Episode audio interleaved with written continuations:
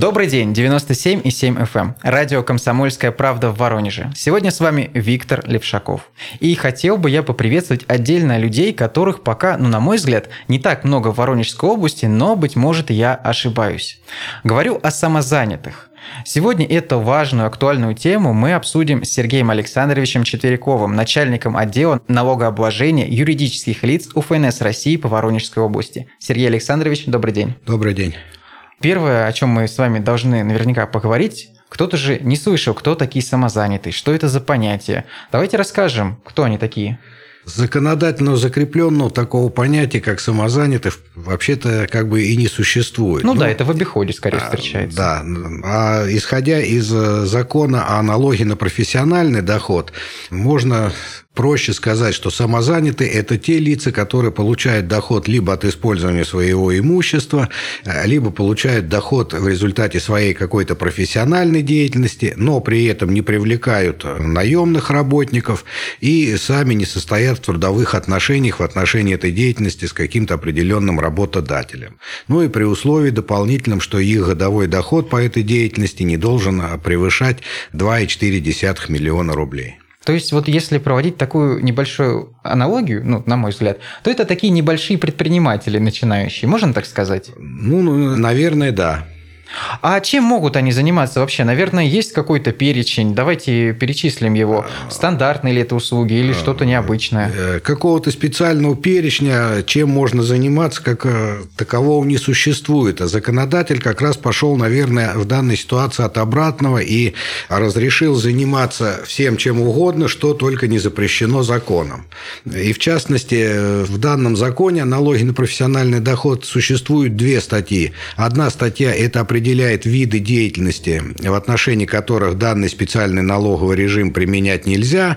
Ну, в частности, это, допустим, лица, осуществляющие реализацию подакцизных товаров, да и вообще лица, осуществляющие перепродажу товаров, то есть розничная, То есть, например, торговля. я не могу начать перепродавать алкоголь и назвать себя самозанятым. Э, абсолютно правильно вы понимаете. Также вы не можете даже и тапочки перепродавать, не можете перепродавать и хлеб, не можете перепродавать колбасу. То есть, э, розничная торговля, оптовая торговля это как раз тот вид деятельности, который под данный специальный налоговый режим не попадает. Дальше – это лица, которые занимаются там добычей полезных ископаемых. Это лица, которые получают доход от своих работодателей, то есть состоят с ними в трудовых отношениях. Это лица, которые получают доходы от адвокатской деятельности, от э, нотариальной деятельности, ну и так далее. То есть это закреплено все в налоговом кодексе, определен перечень тех видов э, деятельности и тех доходов, которые не попадают под данный специальный налоговый режим. Всем остальным заниматься в данной ситуации можно. Ну, то есть, как я правильно понимаю, там адвокатов и, скажем так, геологов с теми спекулянтами, которые мы перечислили, мы вычеркиваем из этого списка, да. оставляем, условно говоря, учителей, э, людей, которые что-то мастерят своими руками, ну и вообще... Кто оказывает услуги, будем так говорить, прежде да, всего, выполняет да, работы какие-то. Понял вас, но в то же время, вот мне кажется, стоит сделать акцент на одной особой услуге. У нас в Воронеже, ну, наверняка многие люди сдают квартиры в аренду. И при этом у каждого своя схема, не будем вдаваться в подробности, но все же, кто-то там посуточно, кто-то на месяц. Но ведь теперь же это тоже должны быть самозанятые, э, такой статус они должны оформить, или неправильно? Говорить о том, что должны, это, наверное, не, не совсем корректно. Дело в том, что применение данного специального налогового режима – дело добровольное. Мы не можем говорить должны, они могут в отношении полученных доходов от сдачи в аренду именно жилых помещений, они могут применять этот специальный налоговый режим и считаться самозанятыми. А могут, получается, не применять? Могут и не применять. И тогда они... Либо на обычной системе, э, если это физические лица, либо если это предприниматели, это могут быть на упрощенной системе налогообложения. Ну, предположим, я понял. А если я ничего не перекупаю, например, пеку сам тортики? Тема популярная ВКонтакте, в Фейсбуке, в Инстаграме, в любую соцсеть зайди увидишь человека, который хорошо, например, печет что-то и хочет это продавать. Получается, я могу быть самозанятым? Да, получается. Но в то же время у меня возникает вопрос, а не придут ли ко мне тогда с проверками на мою родную кухню и начнут проверять, какой посудой ты пользуешься, какой у тебя миксер, какие ингредиенты, или Ну, как все это Это обстоит? сфера не налоговых правоотношений, это, наверное, нужно к соответствующим компетентным органам обратиться. Будут они это проверять или, так сказать, как самозанятых, они их пока до определенной степени не затрагивают. Но, в принципе, это не запрещенный вид деятельности, и, соответственно, изготавливать эти пирожки и торты, в общем-то, человек может и может применять э, данный специальный налоговый режим. Ну, вот ключевое слово вы всегда повторяете, что человек именно может воспользоваться этим правом. Да. Давайте же, наверное, растолкуем, что это за специальный налоговый режим для самозанятых, ну, буду все-таки называть их так, в чем его особенности? Особенность, наверное, заключается прежде всего в его, э, в общем-то, достоинствах, связанных с тем, что для того, чтобы стать самозанятым, считаться самозанятым, никаких посещений ни налоговых органов, ни регистрирующих центров абсолютно не требуется. Для этого достаточно воспользоваться мобильным приложением, в- там, в телефоне, в смартфоне, в планшетнике, в компьютере, где угодно, скачать это приложение, встать на учет качестве самозанятого путем нажатия нескольких там э, кнопочек, да, и э, спокойно заниматься этой деятельностью. Единственное требование в данной ситуации – это учитывать э, вот доходы, которые получаешь от своих клиентов, заказчиков и так далее. Дальше, значит, никакой отчетности предоставлять уже не требуется. Налог за этого человека самозанятого будет рассчитываться автоматически, ему ежемесячно будет приходить соответствующее уведомление, сколько он должен будет заплатить налога, и его обязанность только нужно будет до 25 числа следующего месяца этот налог заплатить. То есть это абсолютная простота его применения, отсутствие необходимости визитов, посещения там налоговых органов и так далее. В этом, по сути дела, его, так сказать, и особенности, наверное, и его же преимущества. Ну и, несомненно, конечно, необходимо отметить, что для этого специального налогового режима характерна достаточно низкая налоговая нагрузка, которая выражается вот в ставках этого а я, кстати, налога. смотрел, что ставки разные почему-то. Объясните? Ставки законодатель предусмотрела, значит, э, две ставки. В случае, если эти доходы будут получены от физических лиц, значит, ставка будет применяться 4%. В случае, если эти доходы э, от реализации там, своей продукции, э, услуг и так далее будут получены от организаций или индивидуальных предпринимателей, то ставка налога будет применяться 6%. Ну, то есть я понимаю, что пока я, условно говоря, возвращаясь к нашим тортам, продаю их своим близким, друзьям, у меня, скажем, такой льготный режим, государство помогает мне как-то адаптироваться, стать на ноги, а только я получаю новые контакты, какие-то связи с фирмами, то уже немножко и нагрузка моя повышается. Ну, и такой путь, скажем так, к настоящему предпринимательству. Скорее всего, да, законодатель, наверное, хотел это и подчеркнуть. Но вот не могу не задать такой вопрос, а скрытых-то камней никаких нету? Может быть, какие-то еще есть сборы или нет? Нет, э, значит, э, самозанятые, то есть лица, вставшие на учет в качестве плательщиков этого налога, они, по крайней мере, освобождены от э, там, налога на добавленную стоимость, от налога на доходы физических лиц. Естественно, что никто их не освободит от имущественных налогов за квартиру, за автомобиль, это все как за физическими лицами за ним сохраняется. Ну и, наверное, преимущество, вот мы говорили, особенность заключается еще и в том, что самозанятые не являются плательщиками страховых взносов. То есть, э, в отличие от индивидуальных предпринимателей, они не уплачивают там фиксированный платеж, э, который включает в себя в платеж там, в пенсионный фонд, с- Но Ну, это фонд мы еще подробнее, да, я страхования, хотел обсудить с вами чуть попозже. А есть другой вопрос. Вот мы говорим об этой возможности, но для кого-то есть и обратный путь. Он противится всему новому и думает так, например, я проводил какие-то ремонтные работы, например, квал-плитку. И зачем мне что-то менять?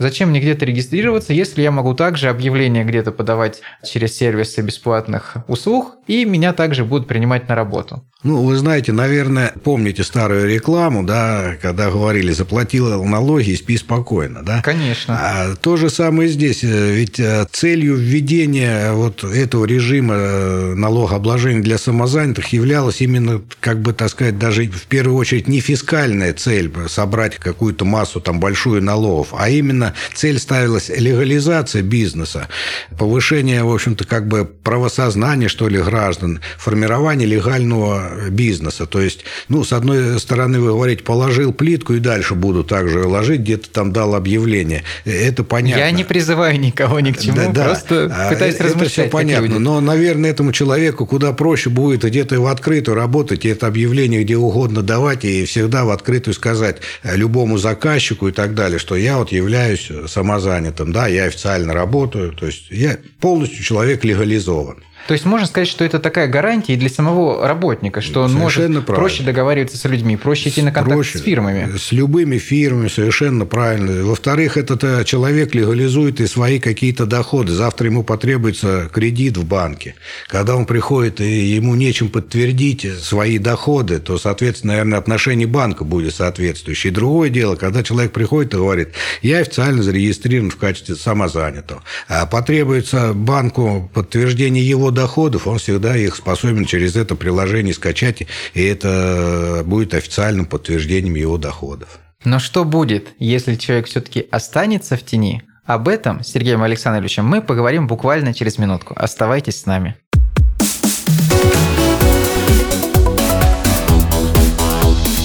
Тема дня.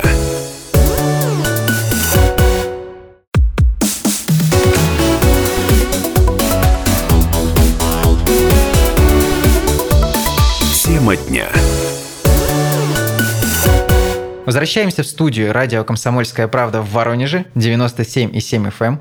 Сегодня с вами Виктор Левшаков, а я говорю с Сергеем Александровичем Четверяковым, начальником отдела налогообложения юридических лиц УФНС России по Воронежской области. Сергей Александрович, первую часть нашей беседы мы посвятили тому, что объяснили такое бытовое понятие, которое сегодня ну, знает практически каждый воронежец самозанятый. Оно мелькает в новостях, в различных лентах социальных сетей, и постоянно люди задумываются уже о том, а не стать ли нам такими самим, самозанятыми.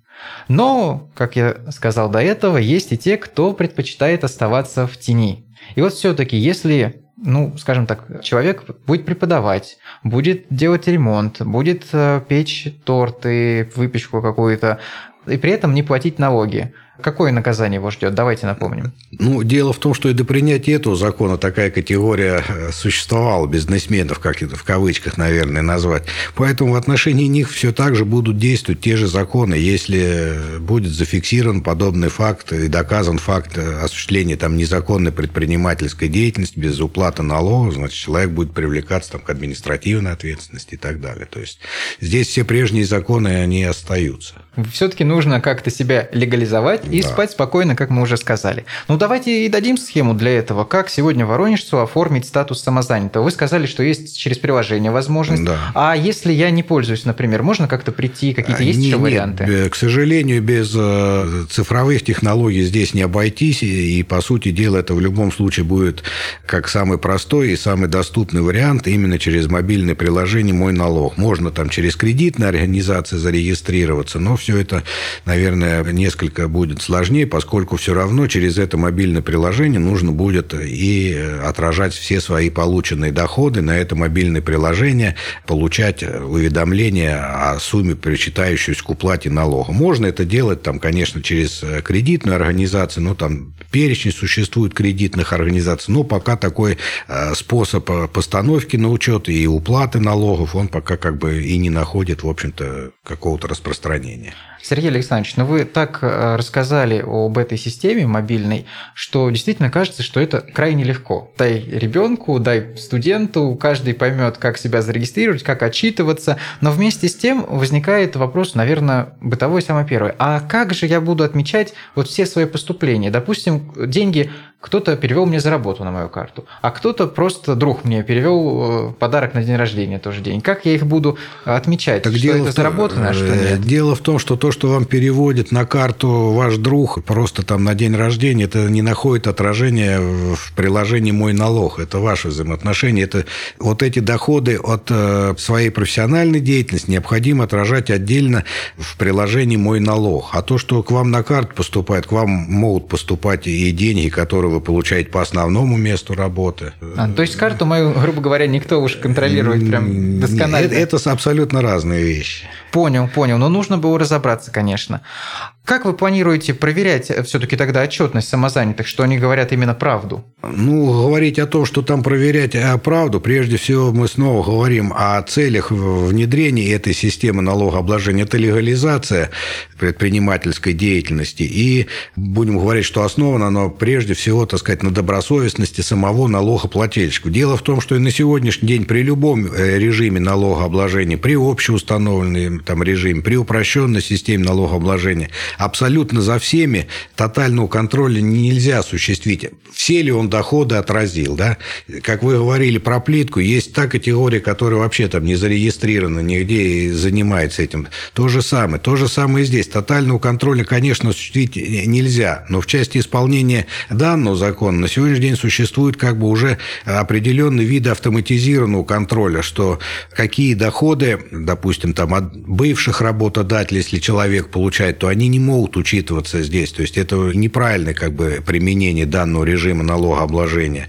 Поскольку в приложении будем так проще называть, там чек, который вы обязаны там через свое мобильное приложение выдать своему заказчику, покупать, там отражается вид услуги и там наименование товара, грубо говоря, да, то, естественно, это тоже автоматически контролируется, попадает ли этот вид деятельности под э, данный режим налогообложения. Вот на сегодняшний день пока, в общем-то, осуществляются только вот такие формы контроля. Но тотального контроля, естественно, на сегодняшний момент быть в данной ситуации как бы и не может. Понимаю, но должно быть у человека просто осознание какое-то. Осознание, да. И вот того. почему, например, ну, многие люди, возьму свой пример, а, выбирают белую зарплату. Они понимают, что у них есть возможность еще получить какие-то в дальнейшем пенсионные отчисления, есть медицинское страхование. Мы эту тему с вами уже затронули в первой части нашей нашей беседы, но хотелось бы немножко углубиться. Вот в данном случае, как считается трудовой стаж, как пенсионные баллы начисляются? Вот, или человек должен все сам формировать? Можете объяснить вот эту систему? Ну, это тоже как бы не сфера налоговых правоотношений. Единственное, что я могу сказать, что физические лица или индивидуальные предприниматели, которые э, стали применять этот э, налоговый режим для самозанятых, они не являются плательщиками страховых взносов. Поэтому, естественно, что никакой какой там пенсионный стаж или трудовой стаж, это им не засчитывается. В данном случае они могут только лишь позаботиться там о себе в виде какого-то добровольного пенсионного страхования, да, обратиться в пенсионный фонд, там различные программы, наверное, существуют. В части медицинского страхования от общей суммы вот этого налога исчисленного, который уплачивается физическим лицом, там э, определенная часть э, перечисляется в фонд медицинского страхования. Поэтому в отношении медицинского страхования им беспокоиться, в общем-то, не, не стоит. Они застрахованы в данной ситуации. Ну, Понял вот вас. такой механизм существует. У меня почему-то в голову одни мошеннические схемы какие-то лезут, но не могу не спросить. Предположим, что я бизнесмен. И вот есть у меня своя школа, где я преподаю детям. Но не я, а те учителя, которые работают на меня. Понятное дело, что когда есть такая возможность, почему бы мне не оформить учителей своих как самозанятых? Что они вот также занимаются репетиторством, а, преподают, или это обман уже, или так нельзя делать? Нет, нет, так делать нельзя по одной простой причине, что законодатель предусмотрел, что самозанятым, как мы уже в начале беседы говорили, что самозанятым может быть только лицо, которое не привлекает наемных работников. В данном случае вы говорите, что у вас есть учителя, да, то есть вы работодатель по отношению к ним.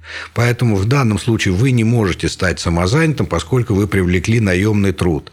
А они не могут стать самозанятыми учителя по той простой причине, что они получают деньги в рамках трудовых отношений от своего работодателя. Это тоже закон напрямую запрещает. Поэтому в данной ситуации, так сказать, не, не сам работодатель, не наемные работники учителя, они применять э, этот режим не смогут. Иное дело, что если этот учитель захочет заниматься репетиторством и будет получать доход, э, минуя своего работодателя от своей деятельности по репетиторству, да, Но это уже подработка его, может, да, его да. дела. По сути дела, как раз вот этот закон он и вводился, скорее всего, именно с целью того, чтобы дать возможность физическим лицам там какую-то подработку где-то осуществлять. То есть те же репетиторы, да, те же там кто-то может там по выходным эту плитку ложить, или кто-то там где-то может по выходным уборкой у кого-то заниматься, там у соседей или у более обеспеченных людей квартир именно для тех, кто имеет желание подработать. А давайте я продолжу вашу мысль. Возьмем ту же уборку, например. Я решил подрабатывать, э, устроился уборщиком, а со временем мои дела пошли так хорошо, что я уже захотел свою клининговую компанию основать. Ну или как-то перейти в статус предпринимателя. Как этот процесс э, сейчас обстоит с переходом из самозанятого в предпринимателя? Сложно ли это? Да нет, абсолютно не, не сложно. Дело в том, что самозанятым может быть и индивидуальный предприниматель. А, то это даже может совмещать. Не то, что совмещать, как здесь, это не совсем, наверное, правильно совмещать. То есть вы, получая статус индивидуального предпринимателя, вы можете перейти на применение этого режима налогообложения. Применяете ее, все, потом, как вы говорите, разбогатели, бизнес развернулся, расширился, и, по сути дела, когда вы говорите, захотели открыть эту компанию, вы потеряли уже право на применение э, этого специального налогового режима. И вы тогда, как индивидуальный предприниматель, будете применять какой-то, по вашему же опять выбору, свой э, там режим налогообложения. Либо это общеустановленная система, там, либо упрощенная система налогообложения. Но в начале беседы мы уже говорили о том, что когда вы говорите о своем там развитии, расширении и так далее, также необходимо учитывать, что вы потеряете статус э, плательщика этого налога, даже если у вас ваш годовой доход превысит 2,4 миллиона рублей. Ну да, но это уже другой статус, другой уровень, и нужно да, уже задумываться да. о другой отчетности. Но есть же и другой сценарий. Ведь может все пойти плохо, и, наверное, нельзя об этом не упомянуть. А насколько тяжело отказаться от статуса самозанятого и прекратить вот, вот эти все отчеты, да. выйти из приложения? Так же, как и встать на учет в качестве самозанятого, так же, как и отказаться, это дело там, ну, если не нескольких секунд, то нескольких минут. Все так же в этом мобильном приложении «Мой налог» нажимая там на несколько кнопок, снимаетесь с учета, и вопрос закрыт. И если вы, так сказать, все расчеты произвели своевременно, то со стороны налоговой к вам уже никаких претензий не будет. Самое главное, сегодня в Воронежской области уже есть примеры тех, кто хочет получить этот статус или уже получил? О скольких людях мы можем говорить? На сегодняшний день у нас в области в качестве самозанятых уже зарегистрировано более 4 тысяч человек. Ничего себе, это очень много. Ну, говорить о том, там много или нет, ну вот, такова а, статистика. А как вы ожидаете к концу года, например? Сколько их может быть? В общем-то, мы прогнозируем, что их должно быть где-то не менее 12 тысяч. Что ж, я надеюсь, что, может быть, к концу года мы с вами снова встретимся и подведем уже какие-то итоги, итоги. Э, первых месяцев работы, как все прошло, в каких сферах, например, работают воронежские самозанятые, как у них проходит жизнь. Ну а пока я хочу поблагодарить Сергея Александровича Стерякова, начальника отдела налогообложения юридических лиц ФНС России по Воронежской области, за нашу беседу. До новых встреч. Всего доброго.